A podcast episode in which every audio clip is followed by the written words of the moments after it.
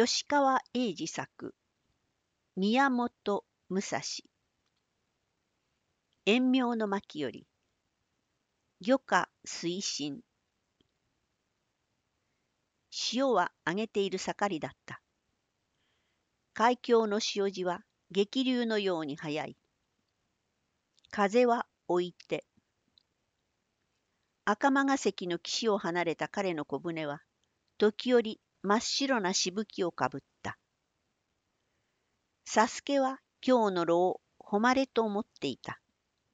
小黒にもそうした気組みが見えた。だいぶかかろうな。行く手を眺めながら武蔵が言う。船の中ほどに彼は膝広く座っていた。なあに、この風とこの潮ならそう手間は取りません。そうか。ですが、だいぶ時刻が遅れたようでございますか。うん。辰の刻は遠に過ぎました。さよう。すると、船島へ着くのは？美濃国になりましょう。いや、美濃国過ぎでございましょうよ。ちょうどよかろう。その日、巌流も仰ぎ、彼も仰いでいた空はあくまで深い青さだった。そして長門の山に白い雲が旗のように流れているほか、雲の影もなかった。文字ヶ関の町や風し山の山の芝も明らかに望まれた。そこらあたりに群れ上って見えぬものを見ようとしている群衆が、アリの塊のように黒く見える。サスケへい、これをもらってよいか？何です？船底にあった貝の割れ。そんなもの入りはしませんが、どうなさいますんで？手頃なのだ。武蔵は貝を手に取っていた。片手に持って目から腕の線へ水平に通してみる。幾分水気を含んでいるので木の質は重く感じる。貝の片端にそげが来てそこから少し避けているので使わずに捨ててあったものらしい。小刀を抜いて彼はそれを膝の上で気に入るまで削り出した。多念のない様子である。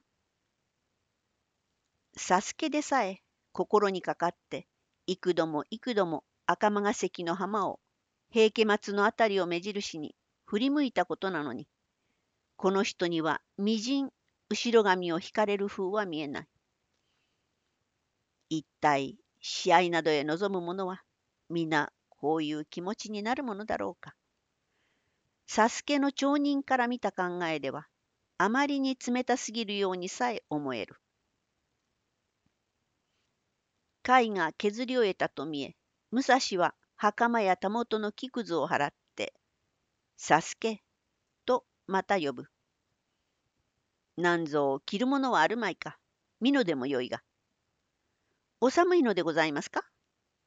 いや、船べりからしぶきがかかる。背中へかけたいのだ。手前の踏んでいる友板の下に綿入れが一枚突っ込んでありますが。そうか、借りるぞ。佐助の綿入れを出して武蔵は背へ羽織った。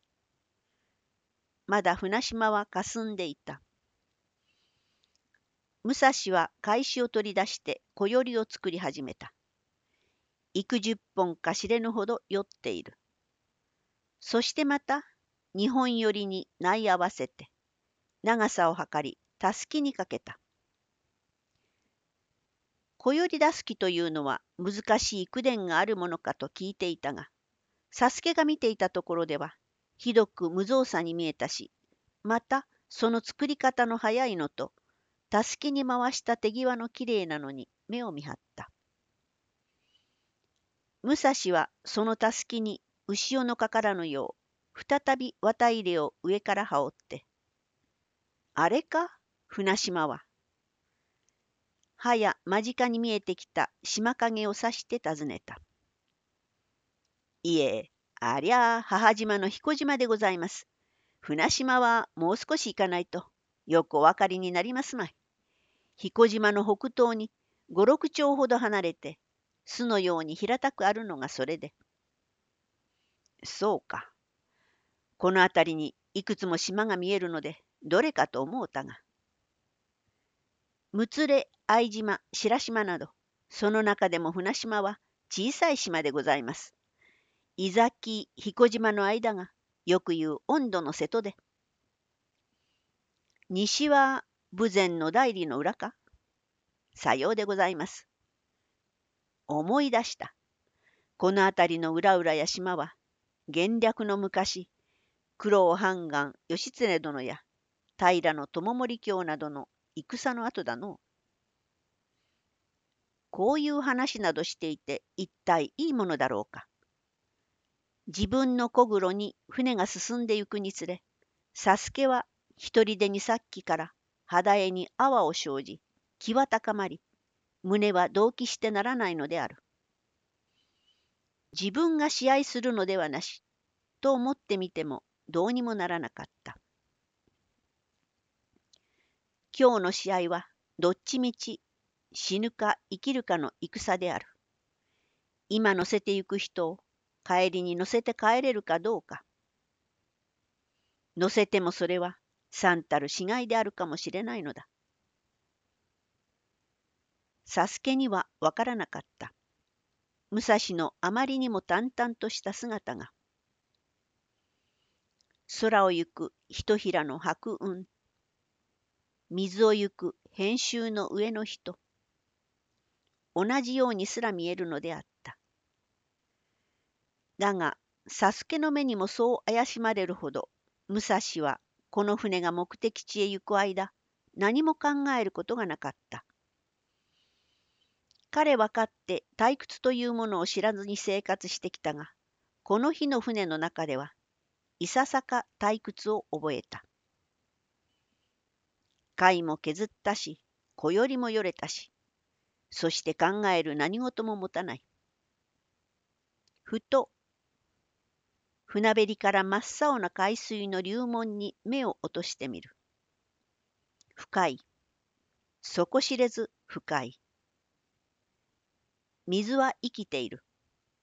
無給の命を持っているかのようである。しかし一定の形を持たない。一定の形にとらわれているうちは、人間は無給の命は持ち得ない。真の命の有無は、この形態を失ってからの後のことだと思う。目前の死も生も、そうした目には、歌方に似ていた。が、そういう超然らしい考えが、ふと頭をかすめるだけでも、体中の毛穴は意識なくそそけ立っていた。それは時々冷たい波しぶきに吹かれるからではない。心は生死を離脱したつもりでも、体は予感する。筋肉が締まる。二つが合致しない。心よりは筋肉や毛穴がそれを忘れているとき、武蔵の脳裏にも水と雲の影しかなかった。見えた。おう、ようやく。今頃。船島ではない。そこは彦島の手師町の裏であった。約三四十名の侍が漁村の浜辺に群がってさっきから会場を眺め合っていた。この者たちは皆佐々木巌流の門人であり、その大半以上が細川家の家中であった。小倉の城下に考察が立つとすぐ、当日の船止めの先を越して、島へ渡ってしまったのである。万が一にも死の巌流先生が敗れた時は、武蔵を生かして島から返すまいぞ。と、密かに命を結んだ友柄が、藩の触れをも無視して、二日も前から船島へ上がって今日を待ち構えていた。だが、今朝になって、長岡佐渡、岩間角兵衛などの奉行や、また警備の藩士たちがそこへ上陸するに及んで、すぐ発見され、厳しく不心得を諭されて、船島から隣島の彦島の手島地へと追い払われてしまったものだった。その日の禁令上、試合に立ち会う役人側では、そういう処置を取ったものの、しかし、藩士の八部までは、当然同伴の巌流に勝たせたいと祈っていたし、また死を思うのあまりから、そういう行動に出た門下たちに腹では同情も寄せていた。で、一応、役儀上、彼らを船島からは追い払ったものの、すぐそばの彦島へ移っていることなら、不問に済ませておく考えだった。なお、試合が済んで、万一にも巌流の方が打ち負けた場合は、それも船島の上では困るが、船島を武蔵が離れてからならば、死の巌流の雪縁という意種から、どういう行動に出ようとも、それは自分らの関わり知ったことではない。というのが、処置を取った役人側の偽らぬ腹だった。彦島へ移った巌流の門下たちはまたそれを見抜いている。そこで彼らは漁村の小舟を借り集め、約十二三のへさきを手し町の裏へつけておいた。そして試合の様子をすぐここへ放置する伝令を山の上に立たせておき、万一の場合にはすぐ三四十人がおのおの小舟で海上へ出て、武蔵の岐路を遮り、久我寺へ追跡して討ち取るなり、場合によっては彼の船を覆して、海峡の底に葬り去ってしまおうとも示し合わせていたのだ。武蔵か？武蔵だ呼び交わして彼らは小高いところへ駆け上がったり、手をかざして真昼の日のギラギラ反射する海面へ瞳を凝らしていた。船往来は今朝から止まっている。武蔵の船に違いない。一人か？一人のようだ。つくねんと何か羽織って座っておるぞ。下へ小具足でもつけてきたものだろう。なんせ、手配をしておけ。山へ行ったか？見張りに。登っている。大丈夫。では、我々は船の内へ。いつでも綱を切ればこぎ出られるように三四十名の者たちはどやどやと思い思いに小舟へ隠れた。船には一筋ずつの長槍も伏せてあった。物々しいいでたちぶりは巌流よりもまた武蔵よりもその人々の中に見られた。一方武蔵見えたり、という声はそこのみでなく、同じ頃に船島にも当然伝わっていた。ここでは、波の音、松の声、雑木や姫笹のそよぎも混じって、前頭、今朝から人もないような気配だった。気のせいか、小殺としてそれが聞こえた。長門領の山から広がった白雲がちょうど中天の太陽を時折かすめて日が陰ると前頭の木々や篠のそよぎが暗くなった。と思うと一瞬にまたくわっと日が照った。島は近寄ってみても極めて狭い。北はやや高く丘をなして松が多い。そこから南の懐が平地から浅瀬となったまま海面へのめり込んでいる。その丘懐の平地から磯へかけて今日の試合場と定められていた。奉行以下、足軽までの者は磯からかなり隔たったところに木から木へ帳を巡らし、鳴りを潜めていた。巌流は藩籍にあるものであり、武蔵は寄るところないものなので、それが相手方への威嚇にならない程度には、心して控えている陣容だった。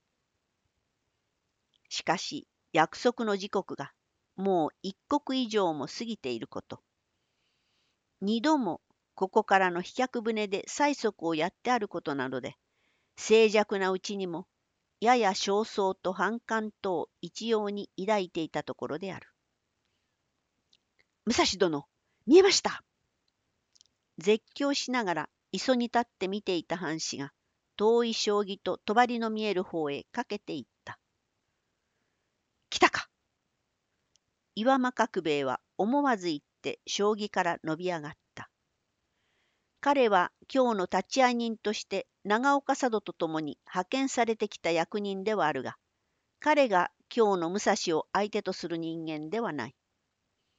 しかし、口走った感情は自然の流路であった。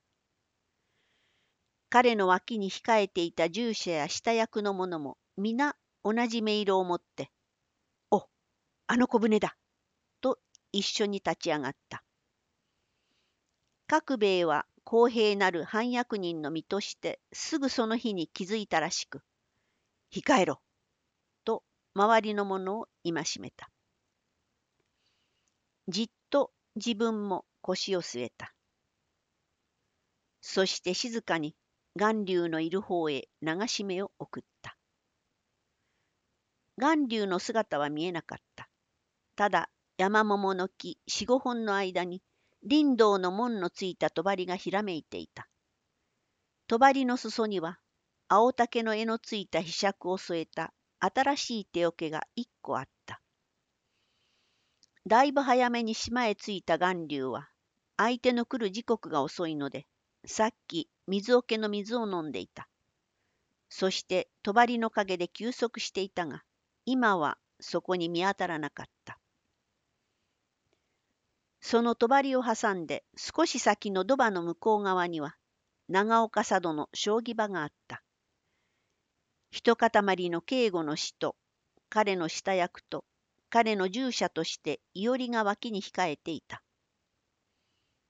今、武蔵殿が見えたという声を触れながら磯の方から一人がかけて警備の中に入り込むと、いおりの顔色は唇まで白くなった。静止したまま動かずにいた佐渡の陣笠が自分のたもとを見るようにふと横を見「いおり」と小声で呼んだ。は。いおりは指をついて佐渡の陣笠の内を見上げた。足元から震えてくるような全身のおののきをどうしようもなかった。いおり。もう一度その目じっと言って、佐渡は教えた。よう見ておれよ。うつろになって見逃すまいぞ。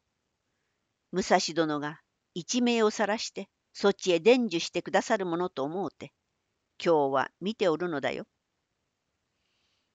いおりはうなずいた。そして言われた通り、目を巨のように見張って磯の方へ向けていた。磯まで一丁の余りはあろう。波打ち際の白いしぶきが目にしむほどだったが、人影といっては小さくしか見えないのである。試合となっても実際の動作、呼吸などをつぶさに目撃するわけにはいかない。しかし、佐渡がよく見よと教えたのは、そういう技の松のことではあるまい。人と天地との微妙なひとときの作用を見よと言ったのだろう。また、こういう場所に臨む物の符の心構えというものを工学のため、遠くからでもよく見届けておけと言ったのであろう。草の波が寝ては起きる。青い虫が時折飛ぶ。まだひ弱い蝶が草を離れ、草にすがってはいずこともなく去ってゆく。あ、あれ磯の先へ徐々と近づいてきた小舟が、いおりの目にも今見えた。時刻はちょうど規定の刻限よりも遅れること約ひととき、身の下刻11時ごろと思われた。シーンと島の中は真昼の日だけに潜まり返っていた。その時、将棋場のあるすぐ後ろの丘から誰やら降りてきた。佐々木巌流であった。待ちしびれていた巌流は小高い山に上がって一人腰掛けていたものと見える。左右の立ち会い役の将棋へ礼をして、巌流は磯の方へ向かい、静かに草を踏んで歩み出していた。日は中天に近かった。小舟が島の磯近くへ入ってくると、幾分入り江になっているせいか、波は細やかになり、浅瀬の底は青くすいて見えた。どのあたりへ？炉の手を緩めながら、佐助は磯を見回して尋ねた。磯には人影もなかった。武蔵はかぶっていた綿入れを脱ぎ捨てて、まっすぐに、と言った。へさきはそのまま進んだ。けれど、佐助の炉の手は、どうしても大きく動かなかった。弱として人影も見えない島には、ヒヨドリが高く鳴いていた。さすけ。へい。浅いなあ、この辺りは。遠浅です。無理にこぎ入れるには及ばぬぞ。岩に船底を噛まれるといけない。潮はやがてそろそろ引き潮ともなるし。サスケは答えを忘れて島のうちの草原へ目を凝らしていた。松が見える。地味の痩せをそのまま姿にしているひょろ長い松だ。その木陰にちらと症状費の袖なし羽織の裾がひらめいていた。来ている。待ち構えている。巌流の姿があれに、と指さそうとしたが、武蔵の様子をうかがうと、武蔵の目もすでにそこへ行っている。瞳をそこに向けながら、武蔵は帯に挟んできた渋染めの手ぬぐいを抜いて、四つに折り、しきりに潮風にほつれる髪をなで上げて鉢巻きした。小刀は前に帯び、大刀は船の中へ置いてゆくつもりらしく、そしてしぶきに濡れぬように、むしろを着せて船底へ置いた。右手には貝を削って勃見とした手作りのそれを握った。そして船から立ち上がると、もうよい、とサスケへ言った。だが、まだ磯の砂地までは水面二十軒もあった。サスケはそう言われてから二つ三つ大きく路幅を切った。船は急激にぐぐっと突き進んで、途端に浅瀬を噛んだものと見える。船底がドスンと持ち上がったようになった。左右の袴のも裾を高く掲げていた武蔵は、その弾みに海水の中へ軽く飛び降りていた。しぶきも上がらないほど、ドボッとすねの隠れるあたりまで、ザブ、ザブ、ザブ。かなり速い足で、武蔵は地上へ向かって歩き出した。引っ提げている貝の勃見の切っ先も、彼の蹴る白い水縄とともに海水を切っている。五歩。また十歩と。サスケは炉を外したまま後ろ姿を自失して見ていた。毛穴から頭の芯まで寒気だってどうすることも忘れていたのである。とその時、はっと彼は行き詰まるような顔をした。彼方のひょろ松の影から、日の旗でも流れてくるように巌流の姿がかけてきたのである。大きな技物の塗りざやが火を跳ね返し、銀庫の尾のように光って見えた。ザ、ザ、ザ。武蔵の足はまだ海水の中を歩いていた。早くと彼が念じていたのも虚しく、武蔵が急え上がらぬ間に、巌流の姿は水際まで駆け寄っていた。しまったと思うとともに、サスケはもう見ていられなかった。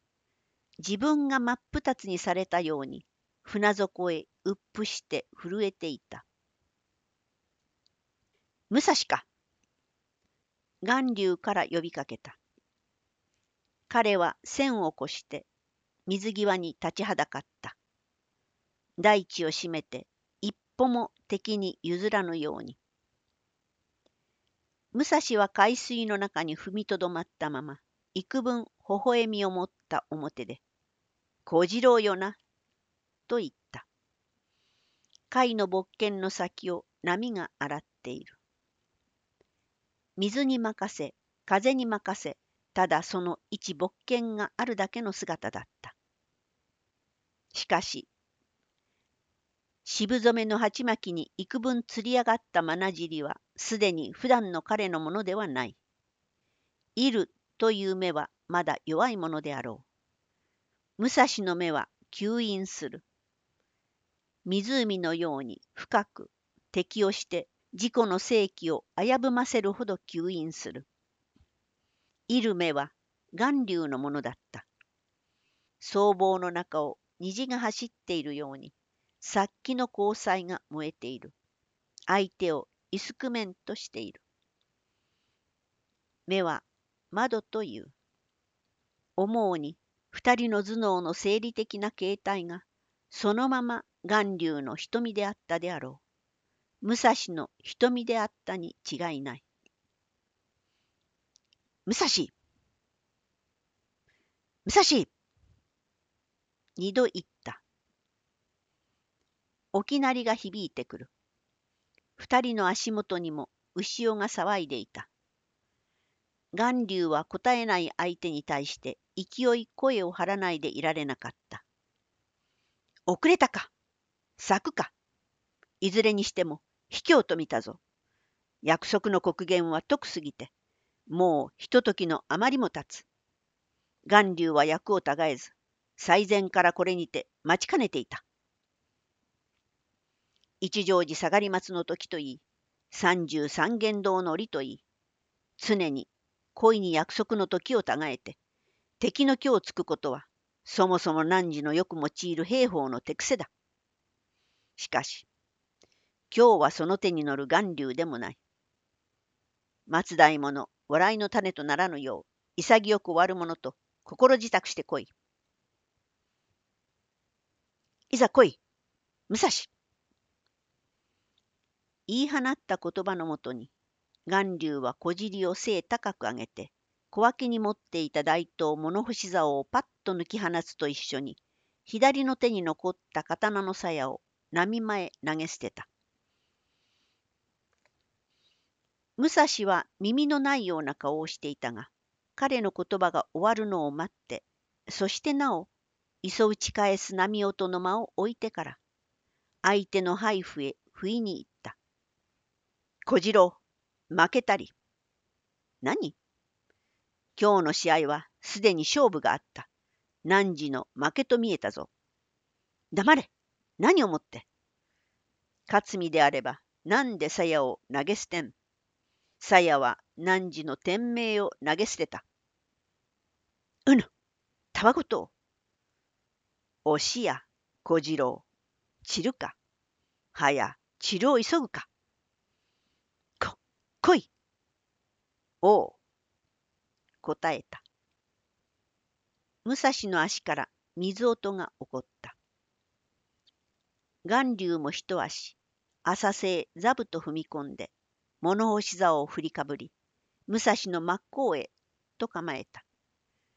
が、武蔵は、一条の白い泡粒を水面へ斜めに描いて、ザザザッと牛を受け上げながら、巌流の立っている左手の岸へ駆け上がっていた。水を切って岸へ、斜めに、武蔵が駆け上がったのを見ると、巌流は波打ち際の線に沿ってその姿を追った。武蔵の足が水を離れて磯の砂地を踏んだのと、巌流の大刀がいや、飛び魚のような姿が、カッと敵の体へすべてを打ち込んだのと、ほとんど同時であった。海水から抜いた足は重かった。武蔵はまだ戦う体勢になかった瞬間のように見えた。物干し竿の長剣が己の上にヒュッと来るかと感じたとき、彼の体はまだ駆け上がってきたまま、幾分か前のめりに屈曲していた。が、貝削りの勃剣は両の手で右の小脇から背へ隠すように深く横へ構えられていた。うんといったような武蔵の声なき者が巌流の表を吹いた。頂点から切り下げていくかと見えた巌流の刀は、頭上につばなりをさせたのみで、武蔵の前へ約9尺ほども寄ったところで、かえって自身から横へパッと身をそらしてしまった。不可能を悟ったからである。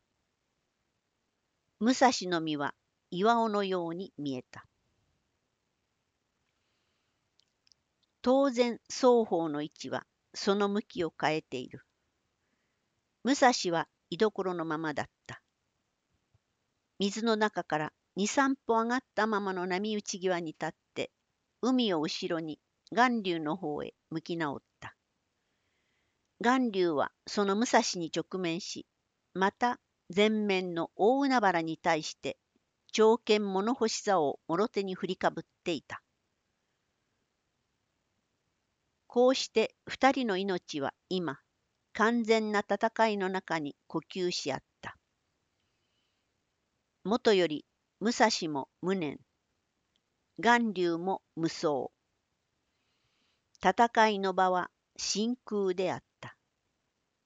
が、波剤のほか、また、草そよぐ彼方の将棋場のあたり、ここの真空中の二つの命を無数の者が今、息もつかずに見守っていたに違いなかった。巌流の上には、巌流を惜しみ、巌流を信じる幾多の情根や祈りがあった。また、武蔵の上にもあった。島には、いおりや佐渡。赤間が関の渚には、お通や馬場や権之助や、小倉の松ヶ丘には、又八や明美なども、そのおのおのが、ここを見る目も届かないところから、ひたすら天を祈っていた。しかし、ここの場所には、そういう人々の祈りも涙も火星にはならなかった。また、偶然や信女もなかった。あるのは、公平無視な青空のみであった。その青空のごとき身になりきることが本当の無念無双の姿というのであろうか。命持つ身に容易になれないことは当然である。ましてや白人対白人の間では。ふと、己と思う。満身の毛穴が心をよそに敵へ対して針のようにそそけ立ってやまない。筋、肉、爪、髪の毛、およそ命に付随しているものは、まつげ一筋までが、皆あげて敵へ対し、敵へかかろうとし、そして自己の命を守り防いでいるのだった。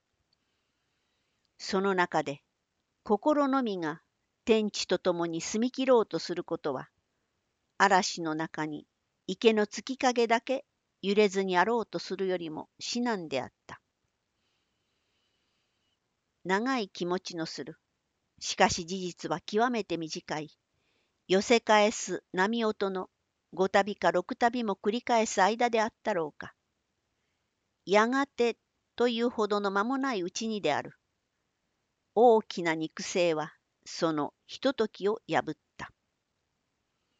それは巌流の方から発したものだったが、ほとんど同音になって武蔵の体からも声が出た。岩を打った怒涛のように、二つの側星が精神のしぶきを上げ合った途端に、中天の太陽をも切って落とすような高さから、長東物干し竿の切っ先は、細い虹を引いて、武蔵の真っ向へ飛んできた。武蔵の左の肩が、その時前下がりに変わった。腰から上の上半身も平面から斜角に線を改めた時、彼の右足は少し後ろへ引かれていた。そして、もろ手の貝の勃剣が風を起こして動いたのと、巌流の長剣が喫茶狩りに彼の真眉剣を割ってきたのと、そこに差というほどの差は認められなかった。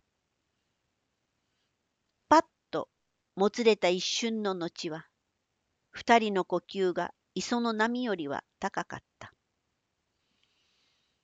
武蔵は波打ち際から十歩ほど離れて海を横にし飛びのいた敵を貝の先に見ていた。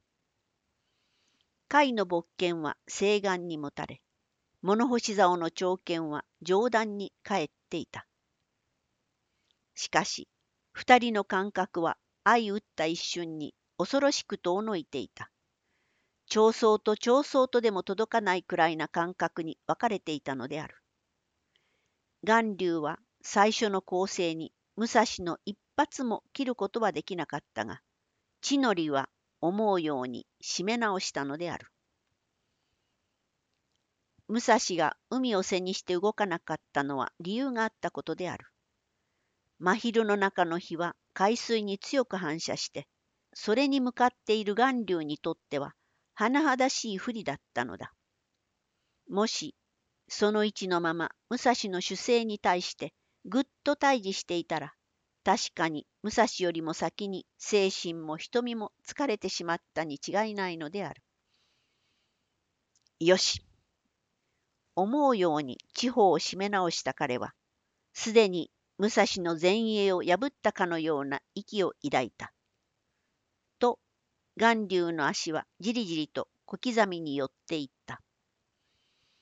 感覚を詰めていく間に、敵の体型のどこに虚があるかを見、同時に自己の混合心を固めてゆくべく、それは当然な小刻みの足元だった。ところが武蔵は、あなたからずかずかと歩み出してきた。巌流の目の中へ、貝の先を突っ込むように、西岸に寄ってきたのである。その無造作に巌流がはっと爪足を止めたとき、武蔵の姿を見失いかけた。貝の勃剣がぶんと上がったのである。六尺近い武蔵の体は四尺ぐらいに縮まって見えた。足が地を離れると、その姿は中のものだった。あ巌流は頭上の長剣で大きく宙を切った。その切っ先から敵の武蔵が額を締めていた柿色の手ぬぐいが二つに切れてパラッと飛んだ。巌流の目に、その柿色の鉢巻きは、武蔵の首かと見えて飛んでいった。血とも見えて、さっと自分の刀の先から跳ね飛んだのであった。二個と、巌流の目は楽しんだかもしれなかった。しかし、その瞬間に、巌流の頭蓋は貝の勃剣のもとに小砂利のように砕けていた。磯の砂地と草原の境へ倒れた後の顔を見ると、自身が負けた顔はしていなかった。唇の端からコンコンと血こそ吹いていたが、武蔵の首は海中へ切って飛ばしたように、いかにも会心らしい死微笑をキュッとその口端に結んでいた。ああ巌流殿が彼方の将棋場の方でそうした声がさっと流れた。我を忘れて。岩間角兵衛も立ち、その周りの者も凄惨な顔を揃えて伸び上がった。が、すぐ脇の長岡佐渡や伊織たちのいる将棋場の一塊が、自弱としているのを見て、強いて平静を装いながら、角兵衛もその周囲もじっと動かないことに努めていた。が、覆いようもない敗色と滅失の惨気が巌流の勝ちを信じていた人々の上を包んだ。しかもなお未練や煩悩はそこまでの現実を見ても自分らの目の誤りではないかと疑うように生唾を飲んでしばしは放心していた。島の中は一瞬の次の一瞬も人なきように潜まりきっていた。無心な松風や草のそよぎがただにわかに人間の無情感を吹くだけだった。武蔵は一打の雲を見ていた。ふと見たのである。我に帰って。今は雲と自分とのけじめをはっきり意識に戻していた。ついに戻らなかったものは敵の巌流佐々木小次郎。足数にして十歩ほど先にその小次郎はうっぷせに倒れている。草の中へ顔を横に伏せ握りしめている長剣の塚にはまだ執着の力が見える。しかし苦しげな顔では決してない。その顔を見れば小次郎は自己の力を挙げて善戦したという満足がわかる。戦に戦い切った者の顔にはすべてこの満足感が現れているものである。そこに残念と思い残しているような影は少しも見当たらない。武蔵は切れ落ちている自分の渋染めの鉢巻きに目を落として肌に泡を生じた。生涯のうち二度とこういう敵と会えるかどうか。それを考えると卒然と小次郎に対する愛惜と尊敬を抱いた。同時に敵から受けた恩をも思った。剣を取っての強さ。単なる闘士としては、小次郎は自分より高いところにあった勇者に違いなかった。そのために自分が高いものを目標に成し得たことは恩である。だがその高いものに対して自分が勝ち得たものは何だったか。技か、天佑か。否とはすぐ言えるが、武蔵にもわからなかった。幕とした言葉のまま言えば、力や天佑以上のものである。小次郎が信じていたものは、技や力の剣であり、武蔵の信じていたものは精神の剣であった。それだけの差でしかなかった。木念と武蔵は十歩ほど歩いた。小次郎の体のそばに膝を折った。左の手で小次郎の微足をそっと触れてみた。かすかな息がまだあった。武蔵はふと眉を開いた。手当てによっては、と彼の命に一縷の光を認めたからである。と同時に、かりそめの試合が、この惜しむべき敵をこの世から消し去らずに済んだかと、心も軽く覚えたからであった。おさらば。小次郎へも、彼方の将棋場の方へも、そこから手をついて一礼すると、武蔵の姿は一滴の血もついていない貝の木立を下げたまま、さっと北磯の方へ走り、そこに待っていた小舟の中へ飛び乗ってしまった。どこへ指して、どこへ小舟はこぎついたか。彦島に備えていた巌流型の一門も、彼を途中に要して死巌流の弔い合戦に及んだという話はついに残っていない。生ける間は人間から憎悪や哀愁は除けない。時は経ても感情の波長は次々にうねってゆく。武蔵が生きている間はなお心よしとしない人々が、その折の彼の行動を批判してすぐこう言った。あの折は、帰りの逃げ道も怖いし、武蔵にせよ、だいぶ狼狽しておったさ。なんとなれば、巌流にとどめを刺すのを忘れていったのを見てもわかるではないか。と。波剤は世の常である。波に任せて泳ぎ上手に雑魚は歌い雑魚は踊る。